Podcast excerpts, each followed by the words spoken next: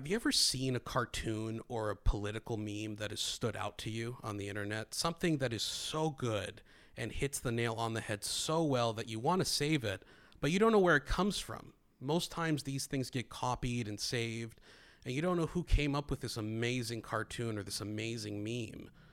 Well, today I'm really lucky because I'm speaking to George Alexopoulos, who does this for a living. He's an illustrator, and right now he's probably the number one political illustrator, at least that I could tell, in the modern culture war. He has made some cartoons that are very absurd, very hyperbolic, very honestly just amazing in terms of hitting the point uh, that he's trying to make and that so many of us follow. So you're going to see some of them while we talk about them. If you're listening, look him up, George Alexopoulos. You're going to know exactly what I'm talking about. This is someone who makes memes for a living. Although he doesn't call them memes, we'll get to them. But it's a really interesting and unique conversation. I hope you enjoy it. Please listen.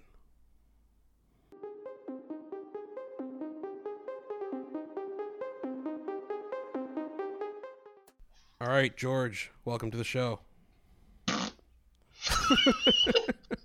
we're, we're That's off our a professional really, welcome. really, really professional start. So I It want all goes downhill from here. exactly, exactly. So you're a really interesting person to me because, and I'm not just saying that in a biased way because you're Greek and I'm Greek, and we all like to boost each other's We egos. are interesting people. It's true. we are interesting.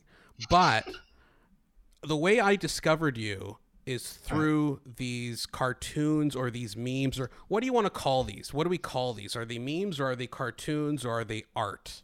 How do we describe Um, these? As citizens of the internet, I think I can't have the right to call my stuff memes. That memes just happen.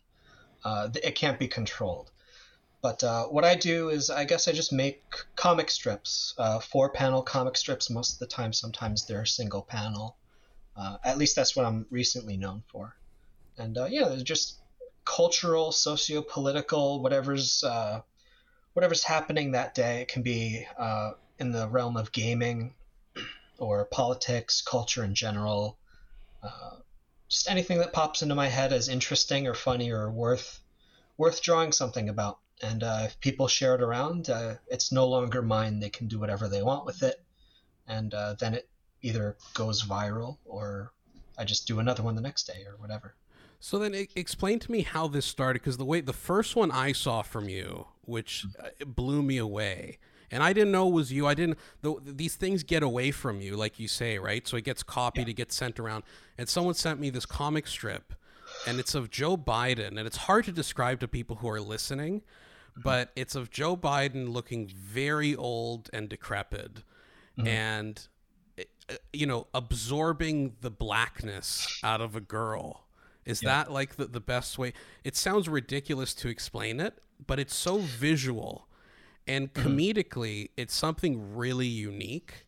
I mean, the fact that you know how to actually draw and you obviously have actual artistic talent is one thing. That's why I don't think it's a meme because it, it is sort of artistic. But the fact that you can take something that is so current um, which of course at that time was Joe Biden saying, "If you don't vote for me, then you're not black," Yeah. uh, and turn it into something so visual and kind of absurd is I think partly what what helped you like blow up so much, right? So I mean, how does this start? You you just have you been making these for a while? How did you get into this?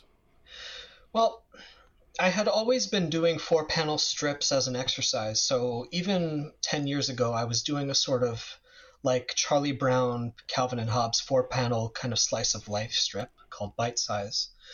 And um, I got used to the pacing of four panels as, you know, setup, setup, uh, climax, uh, cooldown. And that's sort of the pace of a four panel strip. You want to sort of create a certain beat, beat, beat, punchline, something like that. Um, so I've been used to the. I mean, I've been reading these kind of comics my whole life, right? Charlie Brown, I grew up with it. So when it came to constructing uh, a strip like that, that was definitely not the first strip I did in that style. I've been doing them for years. Um, but that's the one that I guess showed me what the formula, the magic formula is, if there is such a thing, where it's um, current event strips are only they're like a ripe fruit i say where they're only ripe for like two days, maybe. So whatever's in the news, whatever everyone's talking about, if I can think of a funny joke that day, that morning, um, so I'll like get up at six in the morning or something, and I'm flipping through Twitter or something like that. I see everyone's talking about Joe Biden again. Oh, the "You Ain't Black" thing. Uh, so then I'll be in the shower. Half hour later, I'll realize, oh, th- there's a really, as an illustrator, I guess, just images would pop into your head, right? But you don't have to be an illustrator. The only difference is, I guess, is because I am able to draw decently, I guess. Um, I'm able to actually execute on the idea relatively fast. So I have a few hours, maybe, um, before a certain time of day when people are checking Twitter. So by the time I get out of the shower, I have my breakfast. I have to draw a strip in like two hours, or it's not funny anymore, or people won't even know what I'm talking about the next day. Uh, so that's the the formula, I guess. And sometimes I get lucky, like with that Joe Biden strip. Um, I have a collection of these uh, strips. There's hundreds of them, and uh, that's just it happened to be right place, right time. Uh, that it happens once in a while, but most of the time, I think just I have a moderate audience that sees my stuff, likes my stuff, shares it around, and you know we just move on to the next one.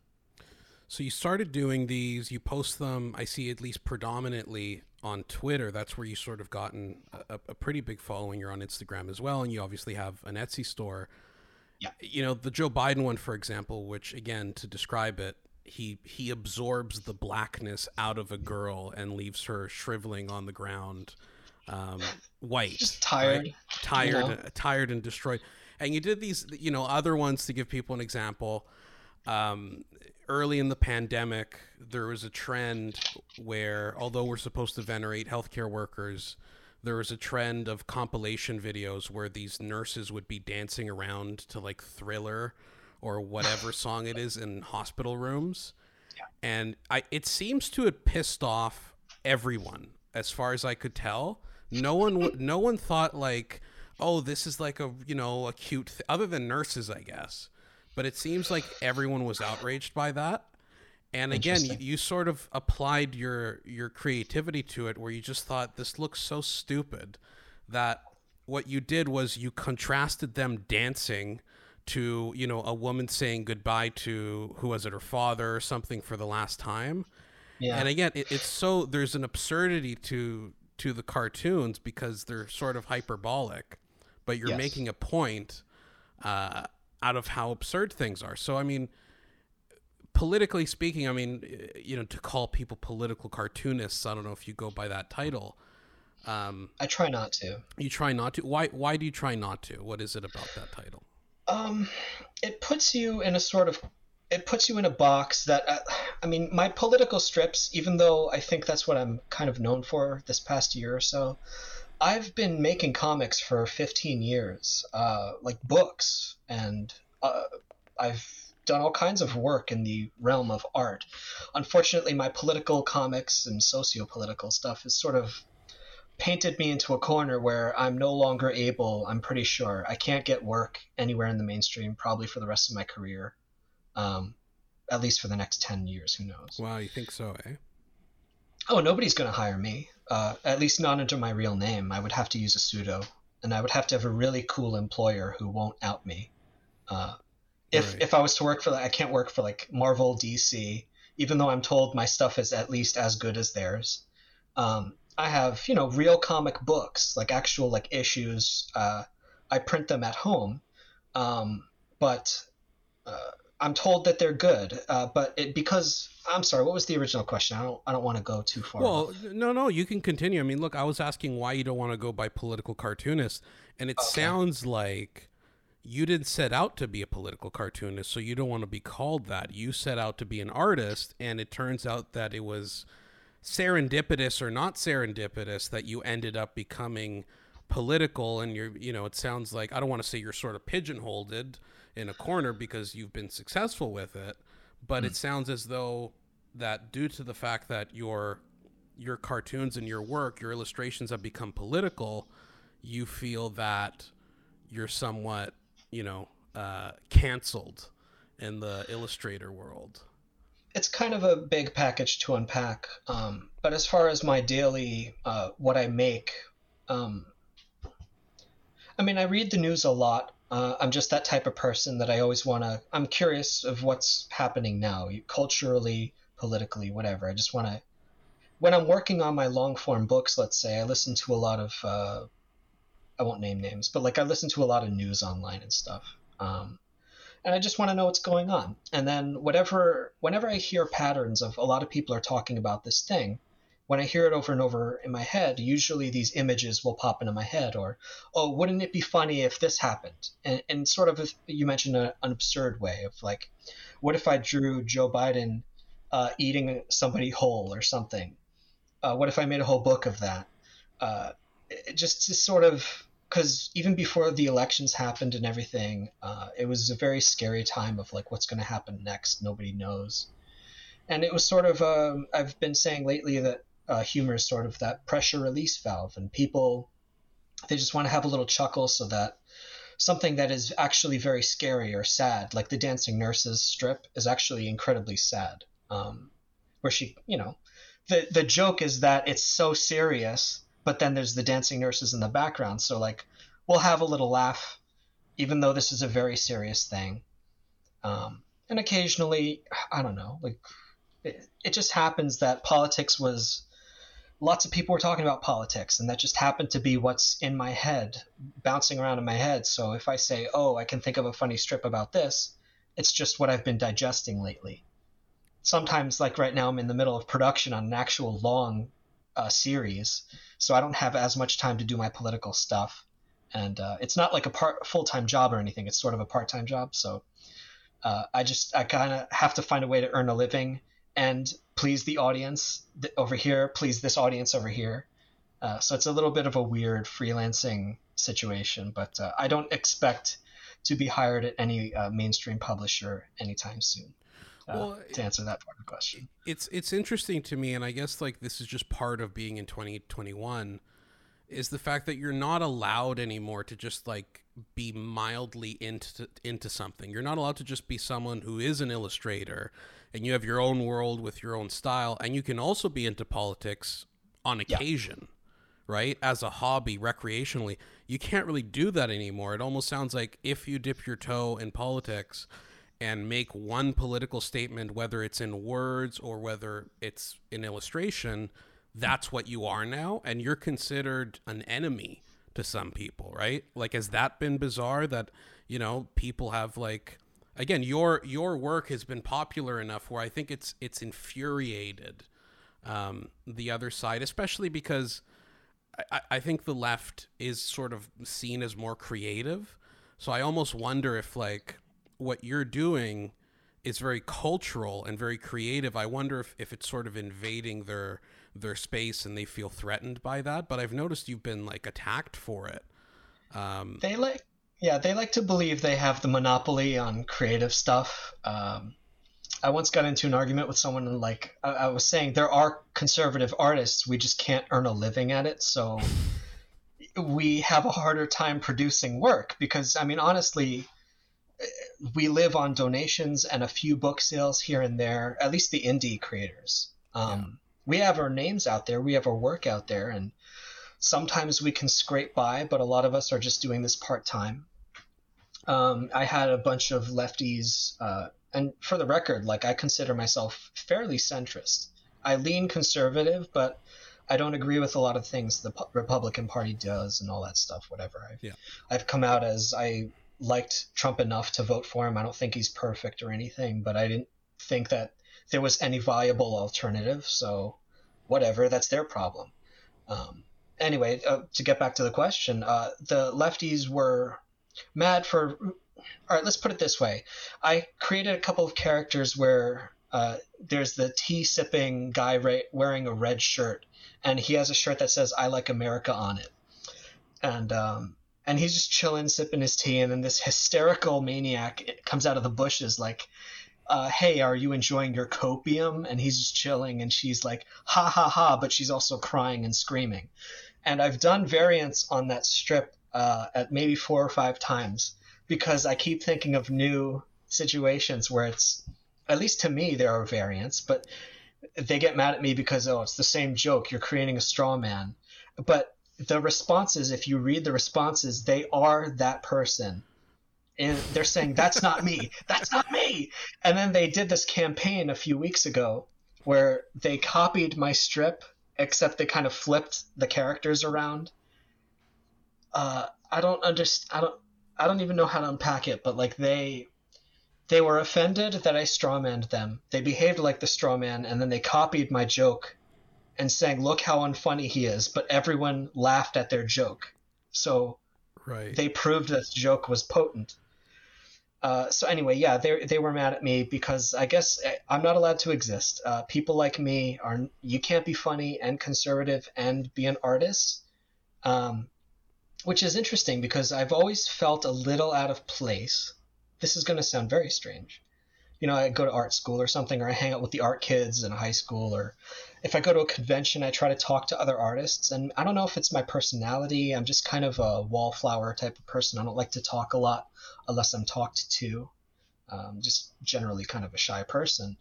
Um, but I've never been able to really socialize with a lot of them. And I don't know if we just have different politics or I don't know. I just never felt comfortable. Um, so I, I, I, don't know what to make of that. But um, you know, I'm alive, I exist, I am told my art is decent and my jokes are decent. So yeah, well, look, man, it's more than decent. I think you're you're being way too modest because I mean that copium Sorry. one, the one related to, and again to describe it to people, it, it's it's sort of like you're weaving a tale that would take me you know four paragraphs to explain what it is but mm. in you can in one image just explain it explain the left leaning voter who got their way this time and they want to see you freak out the way they freaked out four years ago. And yeah. then you don't. And that makes them freak out and c- copy your comic and attack you for it. it, it it's very actualiz- actualizing and it's very sort of poetic in that sense. But, um, you know, I, I share your I share your thoughts on sort of the creative community. Like, I really wanted to go to film school, and I did like a mm-hmm. lot of courses on film. I was really into film. I wanted to be a director, and I found th- this similar thing where I was like a really creative type, but I could never quite feel at home um, at these different conventions and classes and that sort of thing. So mm. I, I, I do wonder what it is. Is maybe it is just the political aspect of it. Um, but there's definitely something there. I mean, mm. what do you, you know, what is it like for you now, now that you've come out and you are what you are? How is it communicating with other artists who you knew before? Or, I mean, what is the, the, the artistic community? How has it sort of seen you? How has it observed you?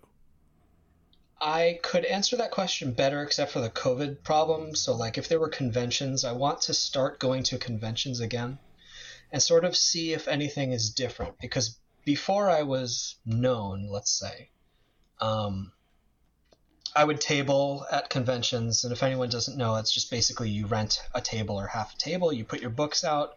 And you know, people come by, they shake your hand, they uh, buy one of your books or ask for, you know, a little sketch and an autograph, something like that. You stand, you sit there all day, and it's very tiring. And then at the end of the day, you hang out with other artists and socialize and network and all that stuff for like a weekend at a convention, something like that.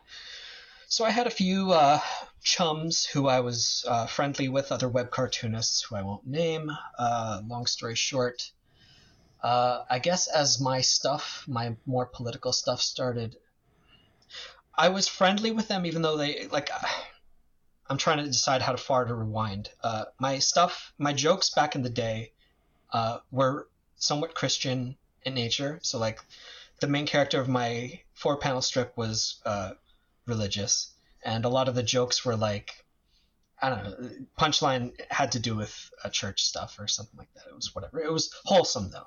So I was known at least in the little group as he's a Christian, but he's cool. He's okay. you know he's. So it wasn't Joe Biden sucking the blackness out of a girl. It was more no, wholesome stuff. not yet. Not no, yet. it it wasn't anything. Uh, was there anything? There were a couple of times where I pit. Can I say? Yeah, yeah, yeah. You can swear. Yeah. Sorry, I pissed off a couple of like feminish people where uh, there was this one character who was like Lucy in Charlie Brown who was kind of always on the case of the main character uh, because she was jealous of sharing her husband with him of like in terms of like he, he's his best friend so he doesn't she doesn't want to hang out or split his time between them. And um, it's like why are you always making her a jerk? Uh, why why do you hate women is some of the questions I would get. I'm like well you know I don't hate women. This is just the one character, so I would sometimes get feedback like that, but it was always it was stupid. And then there was another time For, this uh do I even want to tell this story? I'm gonna dig myself a grave here, but like, no, go. A gay it. kid comes into a high school class, like kicks the door open, and it's like, "Hey, everyone, I'm gay," and then all the kids are like celebrating, like, "Oh man!" And then one kid's in the back, like, "Who cares? You're not special. Nobody's special." Let's just live our lives and you know. And then some people like oh why do you hate gay people? I'm like oh okay. So this is where we're going. And so the more i thought about like provocative strips it's like i'm my politics are actually as far as i know quite mild of like just live and let live. Pretty much those are my whatever. So anytime i see obnoxious people thinking that they're special uh, and acting like they're better than other people i'm like okay that's free game for me. Uh, maybe so the the topics I choose. Man, I'm really getting off topic. I'm so sorry. I'm so no, sorry. No, no, it's it, it, this is the way it goes with podcasting. Trust me, it's it's all good. But no, I, right. you're you're basically talking about the fact that you you are who you are, and it's almost like the community shifted around you. Um, yeah, they became more outspoken. Uh, the people who would have tolerated me and consider me intolerant uh, now it's like, all right, maybe he shouldn't have the fame or recognition that he has now, or like they'd accuse me of being, you know, ex-phobic, phobic of this or that, whatever. Whereas I'm just trying to make the point, several points, or maybe I'm just trying to make light of something that's very serious that I think shouldn't be taken so seriously. Yeah.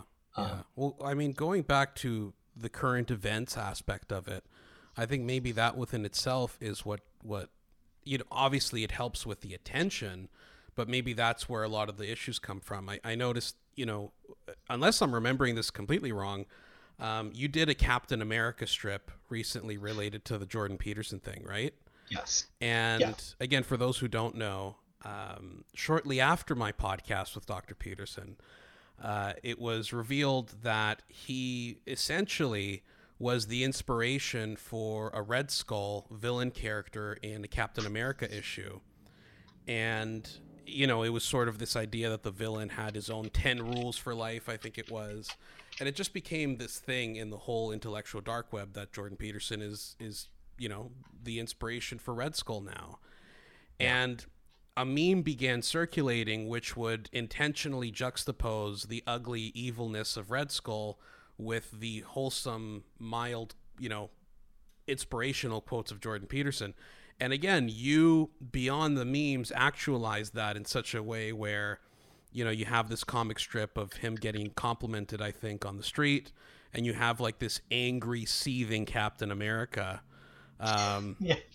you know, going crazy over this villain like that sort of thing again and people listening to me could think i'm nuts in explaining it because it sounds esoteric but it's not esoteric because hundreds of thousands if not millions of people are plugged into the absurdity of this modern culture war and it seems yeah. like at least visually you're at the center of that um, so how do you you know how how do you obtain this inspiration? Is it as simple as you just go about your life and you see this is happening to Jordan Peterson and you're like, "Hey, I'm, you know, what if I did this?" and you just do it or how how many hours does it take you to really actualize that?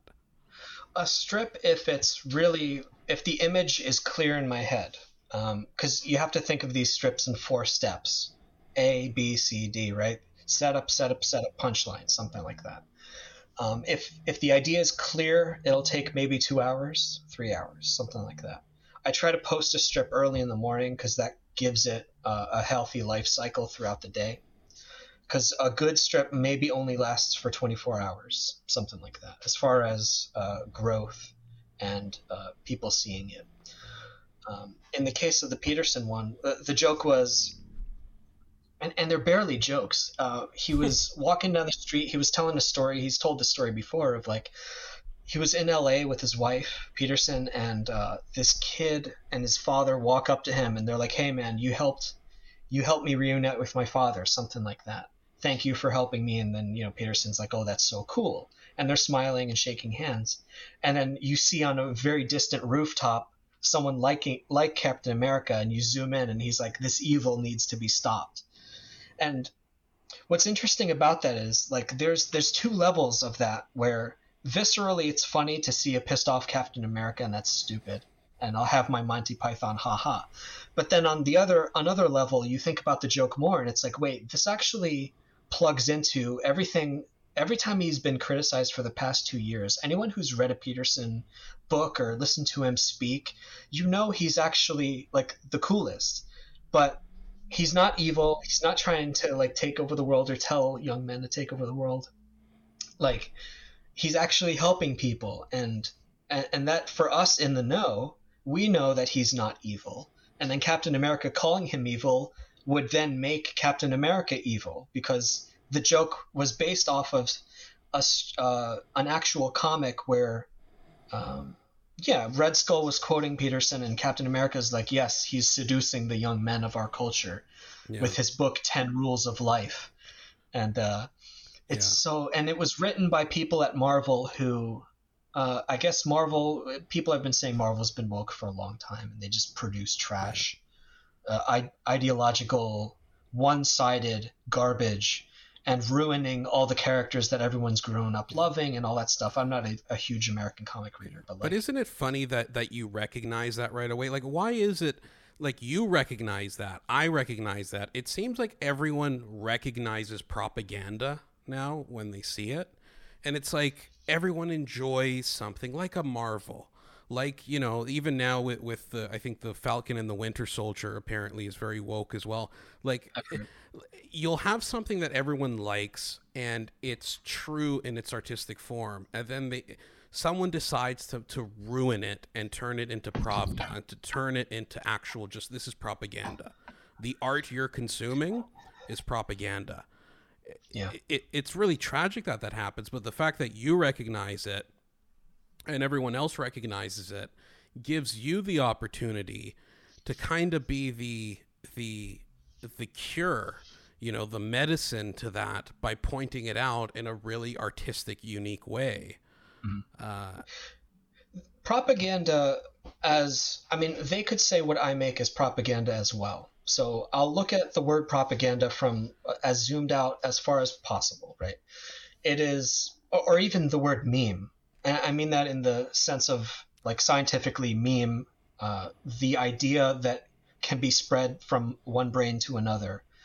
Um, propaganda is a sort of. Let me zoom out one more time. I'm so sorry. This is how scattershot my all head good, can be. All good. This is how artists I'm so sorry. Um, so ideas spread between, say, I'm an artist and you're reading my uh, comic or something like that, or you're looking at a painting I made they call that painting the medium, um, or media in general.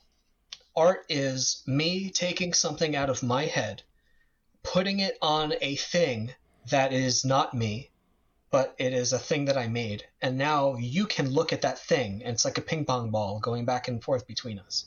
You're now looking at something I made that came out of my head. It's like a shared uh, dream or something. And you're interacting with the thing I made and then if you interact with me it's like this weird we're we're hitting this ball back and forth on a ping pong table. I'm sharing my ideas with you. It, you're sharing your ideas with me. We're talking about this thing that i made. Um, so that's what any human interactions like. And that's why art is so uh, contested in the culture war. Film music games comics especially are extremely i'm going to I'm going to be a Peterson fanboy for a little bit. He uses the word low resolution to talk about um, the way, or, or, or if we grew up with video games, it's like an 8 bit representation, really low, uh, easy way to get an idea across. A comic, all right, so a comic is really simple. It's, it's four panels, four drawings that when you put them together and read them in a sequence, they tell a story, but if you read them out of sequence and if you cross reference them with other ideas you've had, like hyperlinks in your head, I tell a joke about the Peterson thing, and then you remember the time when when Cathy Newman called him all these evil names and all that stuff. You're now thinking about things that I didn't draw, but you're putting them into the context of the strip, and it's becoming even more rich. A good comic strip is like a zip file that the the more you decompress it as the reader, it's like it has more and more meaning. And what's scary about that is that, say, like in a children's book, you can give children a book that just has pictures in it, and they know the story. If they just read the pictures in sequence, they're basically reading a comic. And that's why comics are so contested in the culture war and why they've taken over all the comics uh, companies, by the way. And I say they as in like the, uh, let's say, the people trying to uh, uh push culture in the direction yeah. that favors the their side. Their, the ideologues, right. right? Yeah. Their ideology. They want to push a certain ideology. Some of it is noble, some of it is not. I'm not going to uh, speak to that right this second. But let's say I wanted to push culture in a certain direction you want to get the readers as young as possible. Maybe they don't even read yet, but they can read pictures. So I can make my comic, I can make a comic effective without using a single word. And some of them don't have words. If you read my stuff in sequence, you can just tell what's happening. Um, like the the Biden thing where he's sucking the melanin out of the woman, you could still, if you can't read English, you can still tell what's happening. But the scary thing is, the comics companies know this, and they try to take over comics uh, storytelling. I mean, storytelling is the oldest thing, uh, oldest way that humans communicated. All right, so they used pictures, right? We developed language, and then instead of letters, we had pictograms. Uh, we drew on walls and stuff. So, and of course, we could see before we could even speak as humans. Um, so when I communicate to you using pictures, I'm actually using a language that's older than speech itself. Um, so comics are an extremely dangerous. I, I, know that most nobody thinks about this, but like comics can be a very dangerous tool in the wrong hands, which is why I think they get scared when someone who, without authorization, is telling jokes that can make them look silly when they want to look really serious and scary. But then I draw a mustache on them and it's like, oh, you're not scary at all. You're actually quite silly. It's like, no, I want to be taken seriously. So that's where a lot of the anger comes from. And uh, they they have tried making me look foolish. Uh, they've tried canceling me, whatever that means. Uh, they've tried all kinds of nasty things to me, and you know, it hurts my feelings. But I mean, I don't know. I don't know. I, are they to keep making it worse for artists like myself? Are there many artists like myself? I know a couple of them. Uh, we just want to be able to do what we do and not be harassed. But if they want a fight, I guess I have no choice. So that's kind of my position is like, I can tell nicer jokes, but if you want to be a jerk to me, um, I don't know. I, I'm not gonna. I'm not gonna feel as bad if I make fun of somebody who's already hurting other people. Yeah, uh, I call that fair game. Well, no, nor should you feel bad, quite frankly, because th- these people have controlled the narrative for so long. And you're right; they they do really hate it when you sort of invade their space because you're right a, a, tiny vocal minority has sort of held the keys to the cultural institutions for so long and you see this especially with children's books right and you know I, I know that you've you've worked on on illustrations there i don't know if you want to talk about it a little bit but sure. I, I think this is sort of an area that conservatives i know you don't necessarily call yourself conservative but it's just let's just say non-ideological leftists um, need to become more involved in. We need to become more involved in cultural aspects of society. Not everything is economics. Not everything is taxation. I mean, this is one of the reasons why I want, wanted to talk to you. Is not only mm-hmm. because yeah, I just wanted to connect, but because I think that what you're doing is sort of a trailblazer for other sort of conservative, non-leftist artists. We have to be more cultural. Um, so to that end, I mean, just to top it off, I was wondering if you can talk a little bit about what you've worked on um, lately. Okay. I mean, uh, the first thing that you mentioned that popped out to me is uh, encouraging other artists to jump in this fight, or to just put it this way: don't be afraid to speak your mind, even if you're wrong. The whole point of talking is that you can put your thoughts out there and maybe correct yourself if you change your mind a year later or something. It's okay to just speak and not be afraid. That's the point of at least, you know, I live in the United States. I know you're Canadian. Maybe the rules are different for the two of us, but like I I if if I don't exercise my speech now, they're only it's only going to keep shrinking. The fence is going to keep moving until there are, you know, the famous Bill C16 or something like that. Yeah. Sometimes I just say horrible things like women shouldn't vote. I don't mean it, but I say it to to piss people off and be like, wait a second, you can't say that. And I'm like, oh, okay. I just wanted to make sure I can say it though, because I don't mean it, but I just want to say it. Yeah. Uh, I just want to draw a comic that shocks people just because. And okay, it's not hurting anybody. It exists, and then it goes away, and people forget about it. Um, so I, I would encourage centrist, leftist, whatever, if you're sane left, I'm sure they exist. Sane right exists. I know that there are crazy psycho weirdos on the right, far right, that talk to me all the time, like, hey, did you know such and such is the truth and you should be drawing comics about this? I'm like, uh, please don't talk to me again. Yeah, yeah. so, you know, there's crazies on both sides, I'm sure. I say I'm centrist, but I do lean conservative because the Overton windows moved. But um, conservative in the sense that I would have been happy if things just kind of stayed where they were when I was a kid, maybe. I think we were fine then. Just kind of slow movement upwards and like, let's be, you know, let's be more tolerant of each other. Let's not, uh, let's not be friends with people who want to hurt us and burn down our cities because they're crazy. Uh, yeah. I think I don't think that's a crazy position to have. Um, but anyway, I'm getting off topic again. So you mentioned uh, what projects I was working on before and the children's book thing. Uh, uh, I worked on a recent children's book with uh, Lauren Southern. I think that's what you were mentioning. All right, so uh, if anyone's curious, there it's called the ABCs of Morality, um, and it was actually very simple. The project idea, she got in touch with me, said, "I want to make a children's book. Would you be interested in illustrating?" I said, "Sure."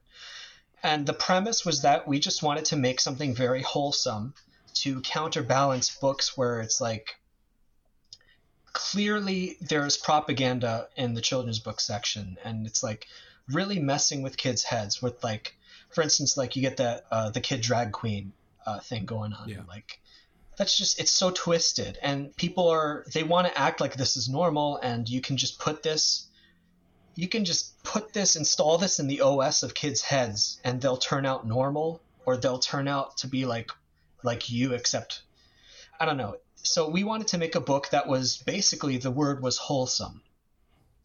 So she wrote a script, she sent it to me. She said, These are the words. We went back and forth of like, oh, what's the best way we can illustrate these ideas? And then I made some illustrations. The book came out. Uh, it's perfectly wholesome. And what I loved about it the most is that we knew this was going to happen lefties were going to be like, "Oh, this is propaganda. This is horrible. Don't read this book to your kids. It's going to mess with. It's going to ruin their lives. Whatever." And then they actually read the book and they're like, "Oh, this is actually totally normal. This is actually a very nice little book that you would have been happy to hand to your kids in like the 50s or something. Completely wholesome. Uh, and that was the project. Yeah. Well, Some I, people I've noticed me... that. I've noticed that as well. Sorry to interrupt, but I, I oh, no. immediately because Lauren is so controversial, and she can be. You know, yeah. This book, but that's her out. business. Well, that's, that's her. That, that that that's her business. But I, I noticed, you know, she got into a debate with one, um, you know, bread tuber as they're called, and the guy hadn't read the book when he was preparing to debate her. And then they do the debate and he's like actually like it's completely fine. Like there's nothing it's completely innocuous and by know, design. awesome. by, by design. Yeah. so you're making a point that you could take this off the shelf and hand it to someone who's completely apolitical and as children should be apolitical. I would think so, yeah. And it teaches good moral lessons about, you know, just being a good person. So it's interesting that they call it propaganda, then it happens to be completely normal, and it seems to have been a success. It's I know it's selling well. Um, as far as I know, but yeah. sorry. To, I mean, it, it is her project. I'll clarify. I just drew the pictures, but yeah. part of my deal with anybody I work with is I need to know what the project is. I read the script. I approved every word of it. I made sure that we were a good fit for each other as far as the project is concerned. But then professionally, she's her, I'm me. We're completely different people. Maybe I'll work with her again. I don't know. I liked the way this book turned out. Yeah. And it was fine. It's wholesome. I would hand this to even any lefty family where like they would raise their kids in a way that I would disagree with. They could read the book and I'm sure it'd be fine for them. Like K is for kindness. Stuff like that. Yeah. Um it's yeah, it's completely fine. The book is wholesome, but uh, it was telling, and it was part of the experiment to see are they going to pre-react based on just the names on the book, and they did. Yeah. So, so it, it, the experiment worked. Unfortunately, you proved you proved that it does work, but more importantly, you and Lauren proved. I mean, again, despite the fact that you did the illustration, she did the scripting. It's a good children's book and it's wholesome. Perfectly wholesome. And, and it's like anything I would have grown up with. Exactly. Um, so, and we were talking about this earlier. This is worth bringing up. Is uh, uh, what kind of things do you put into a kid's head when they're young? Is like you and I, our grandparents, grew up with some very serious political stuff in in the Greece area, whatever. I don't want to get into specifics, but like they grew up with actual crazy persecution. Their lives were in danger. Yeah. Um, they barely had childhoods. My grandma was picking tobacco as a kid, stuff like that. She didn't have a childhood. Um, and my parents barely had childhoods. Uh, someday I'll tell their story. But their childhoods sucked. And then they came to America, uh, the United States specifically, and they gave me an actual normal upbringing here in the states. I'm first generation, and uh, I grew up, you know, basic American kid, whatever '90s kid, and I think about like to me, it's perfectly normal to have been raised in this way without crazy propaganda and stuff. But like, how much of a blessing is it to have been born to have just what we call a normal childhood? I don't know what how many other kids in the world like could even say that. So like when they talk about giving kids like I, I keep getting fixated on the stupid drag queen thing of like just putting filth in these kids' heads. It's just let them be kids. Don't be in such a rush to ruin their brief window of innocence before they realize that the world actually sucks and you're lucky to just have food. Yeah. You're lucky to have clothes, air conditioning, be grateful. That's one of the best lessons you could teach a kid. Don't complain about who's oppressing you all the time. How about be grateful for a little uh, yeah. for to even have access to an education. My grandparents didn't they didn't have an education. World War II happened. My grandpa was pulled out of elementary or middle school. He didn't finish his education. My grandma was pulled out early too. Um, it's I, again, I'm talking about too many, way too many topics, but like, I think about this kind of stuff all the time, especially now with the culture war, and they're trying to say like, lives are so bad for certain people, but it's like if you compare that person's life, as bad as it is, to my grandparents, uh, who can't, who could barely read, um, you're still so lucky to be an American citizen. Yeah, and our Just, grandparents weren't that long ago. This is the thing is that we've progressed so exponentially in such a short amount of time. Yeah. That the fact that we're not starving, the fact that we do have a roof over our head, that's the exception to the rule of the world, right? So when you talk about yes. being grateful, the fact that being grateful for things that we have in the West now makes you into an evil Nazi fascist guy is not only deeply offensive to guys like you and me, given our background and where we come from, but it's it's so out of touch with the reality. That's why you know you raise a good point that it's actually immigrants who understand this better than anyone. it's and it's ironic because like a lot of these ideologues pretend to be all you know diverse and that sort of thing they're always like white upper class college aged females that they are, have something like it's it's a form of white guilt or something i barely understand it i mean i kind of understand it they feel guilty for having such great lives like i could drive to a really rich area of where i live and all of the mansions and huge houses had Biden signs. and then where I live, it's, you know, medium, whatever. I see lots of American flags, Trump signs, and that sort of thing. Like, I kind of. They want. I perceive that they grow up feeling bad about all their privilege, and they're told in school that they have privilege.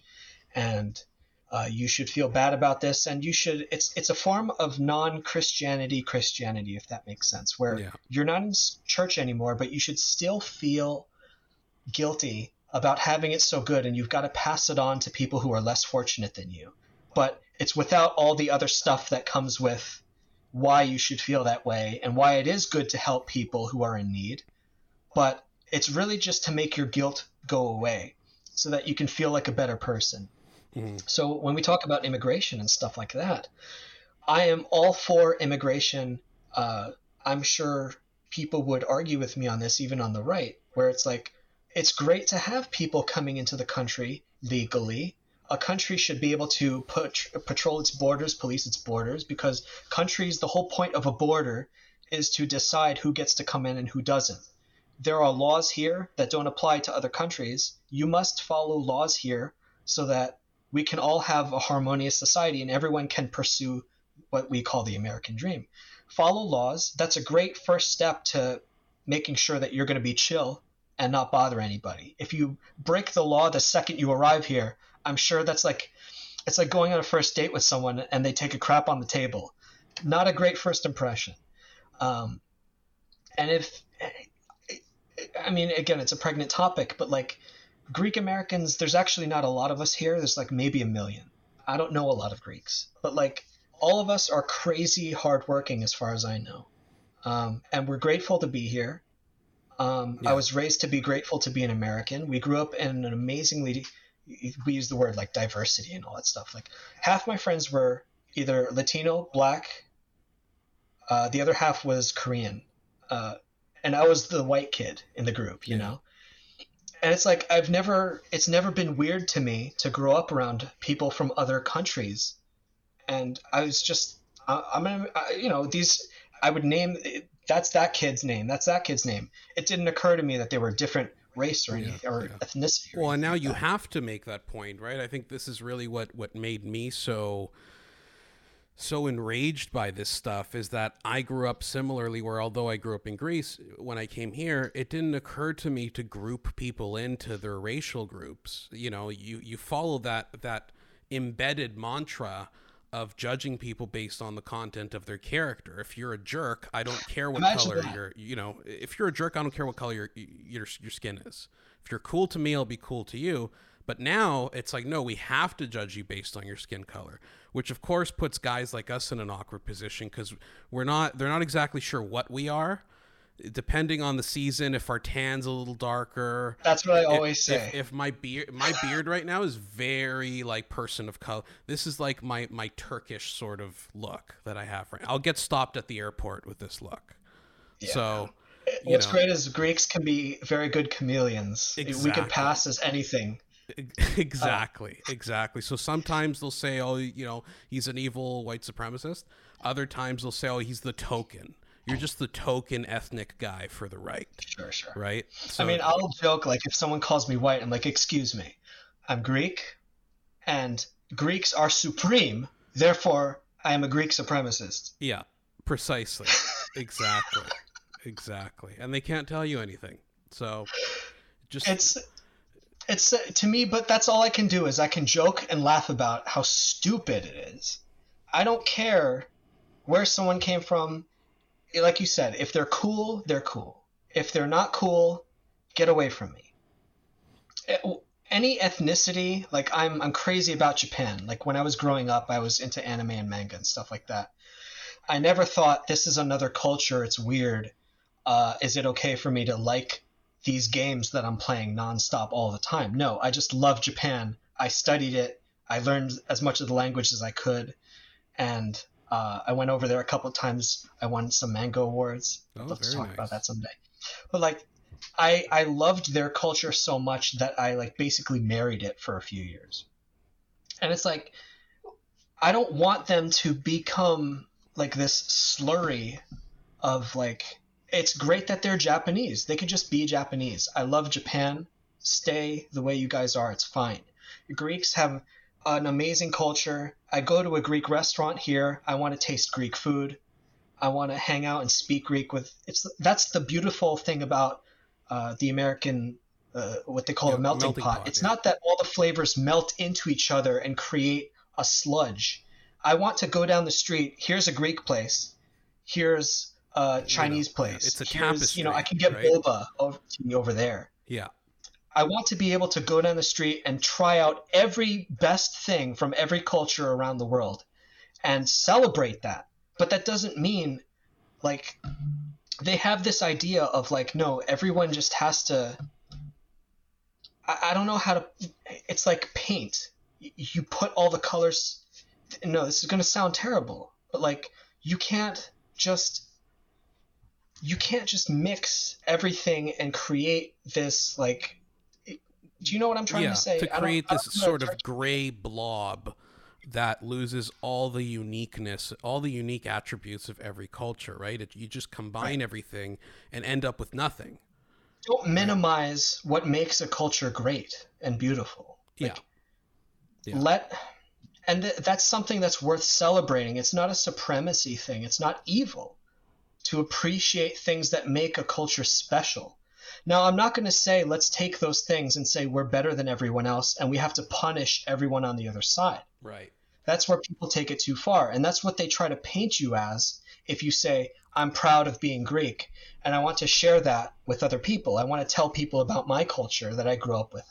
I want to teach them words from Greek or I want to share some great recipes that you can try.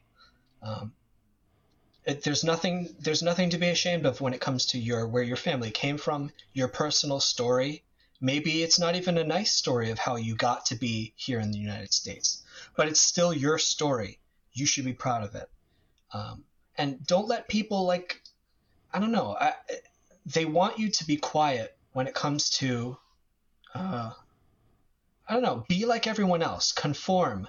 Uh, if you have a unique thing about you, let other people have their side of the story, because uh, you're white and we've already heard your story, whatever that means. Yeah, you're yeah. straight. Uh, let other people have a turn at the microphone, whatever that means. I'm not going to step down. I've been, for instance, professionally speaking, right? I've been obscure for my whole career except for the past couple of years. Am I going to now step down because somebody else wants to turn at the microphone or whatever? I could be canceled tomorrow. I'll be back to being a nobody. Yeah. Um, Well, the odds of being successful at anything are already so low. You know, you have this thing now where everyone expects to be. It's it seems to be a given that you're supposed to be successful at anything, and again, this notion that you've had your turn because you're white. Again, I, I don't know. To be fair to them, I don't know how much of that messaging is to guys like us. I mean, it's shown, it's blasted to guys like us, but like I guarantee you, both our ancestors were definitely slaves. So, you know, I know my ancestors had a hard time. yeah, Uh, I barely can get the stories out of. Uh, yeah, they had a hard time. Let's say uh, we hear a lot about other cultures having bad times, and I get that. That's horrible.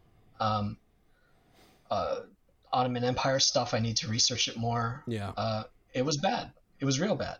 yeah. But the um, point is that we weren't like living this bourgeois sort of uh, lifestyle that that is depicted in these culture wars. Like again, at the end of the day, I think people are going to find a reason to attack you, and right now. People are finding a reason, you know, to attack you for your work because you're becoming successful. It's almost as if while you're you're sort of you know gaining this audience and more people are looking at your work you're going to have more people who are either envious of it or are bitter or have been convinced of this narrative that everything terrible that has happened to them in the world is not their fault. It's the world, it's the system, it's whatever you want to call it, right? They want to act like the deck is stacked against them, and it, that gives you currency. Whereas, at least the way we were raised, maybe I was raised, I won't speak for you, but like every every step up the ladder that your family might have had, that you might have had, it's something that you would have to work your ass off to earn. I, w- I never had any shortcuts up the ladder as far as professional stuff goes. For instance, I'm told that my art is decent right now, whatever. Some people say it's good. It doesn't matter what I think of it. Um, but if my stuff wasn't good, it doesn't matter what shortcuts I can take up the ladder. But for some reason, I look at the half the stuff on the shelves at the bookstores, at the comic stores. I'm like, does this artist even know how to use a pencil? Does this writer even know how to construct a story? Um, it's it's like they're getting these shortcuts. They don't deserve half the attention that they're getting. Um, but they're they're put up as these uh, amazing storytellers getting these getting access to properties that are so prestigious but they've done nothing to earn it and that's not jealousy talking necessarily like i don't want to work on superhero books let's say but i would have wanted to believe that if you work hard enough if you're a good enough artist or a writer you could get a shot at the big show at the big publishers but um, I've seen through firsthand experience that there are publishers who will just, if you have the wrong history online or something, they just won't talk to you. They won't respond. It doesn't matter how good your book looks or how mellow your story is, non political. Uh, they just don't want the association of, of working with someone who has a name that maybe five years ago you said a spicy joke. And um, I, I fully reject that. The readers anyone who reads my stuff, like it's like, should you feel, I don't know how to put this. You shouldn't feel like you're going to be stepping on a landmine every time you follow a new artist. It's like, oh, did you realize he drew a naked butt five years ago? And don't show this artist's work to your kids or something. Like, for instance, the the Lauren Southern book. It's a children's book obviously G-rated, wholesome. But the majority of my latest comic comics have, you know, blood, cursing, uh, rated R stuff, action. It's very much for adults. Um, but she, for whatever reason, she said, "I'm going to work with this guy," and great, I appreciate that. Um, I guess that's what I'm trying to say is like your your reputation and what you do. It's like they say, separate the work, separate the art from the artist, kind of thing. If the book is good, you can read the book, even if the artist is a jerk, even if I'm a jerk, which I am, you can still appreciate a person's work. Um, but uh, you need to have like, you need to have been uh, in the in this secular religion that we have now. You have to have been saved. You have to have the mark of salvation on you. Yeah. Uh, you have to be woke. You have to have apologized for things that you haven't controlled your ancestors or things that you might have said that were offensive five years ago. And then if you're inside, if you're safe, if you're saved, then you can be one of us. But we can hold that over your head anytime that we want to control you. Uh, that's the caveat. Uh, yeah. Yeah. Sorry for that rant. No, no. By all means, I think that's a good uh, that's a good little caveat to to end this at. Uh, I want to thank you for coming on. Where could people find more of your stuff again? Let's plug that again. All right. Uh, yeah, most of my stuff is posted on Twitter uh, and Instagram. My name there is gprime85, and uh, I have links there to like my store on Etsy, which is called Studio NJ. You can buy my books, and I have a Patreon, which is also called Studio NJ, uh, which is basically a glorified tip jar. And uh, yeah, I I post all my latest work on Twitter and stuff. I have a little YouTube channel. Uh, it's all there on Twitter, so if you want to follow my stuff there, at least until I get canceled, and then I would only ask that if if you like my stuff, just remember my name, write it down somewhere, and then you can probably look me up in a year. I'll I'll pop up somewhere else. Yeah. Well, it's a pretty fucking hard name to write down, if I do say so myself. As someone who has an easy sort of Greek last name, Alexopoulos these, is uh, these barbarians, man. They can't spell our names. Uh, what are you going to do? exactly. It's very insensitive culturally. I have to say they have to If you can't say my name properly, you are a bigot. exactly. All right, George. Thank you for coming on. Thank you for having me. All right, that was George Alexopoulos. You can find his work at all the links he mentioned, as well as down in the description if you're watching on YouTube. If you're listening on Spotify or Apple Podcasts, please follow us, share it with your friends. Tell me what you thought of this. This was a really different conversation with someone who's really embedded in the culture war. Uh, I'm curious to get your feedback on this. Until next time, I'm Angelo Isidorou.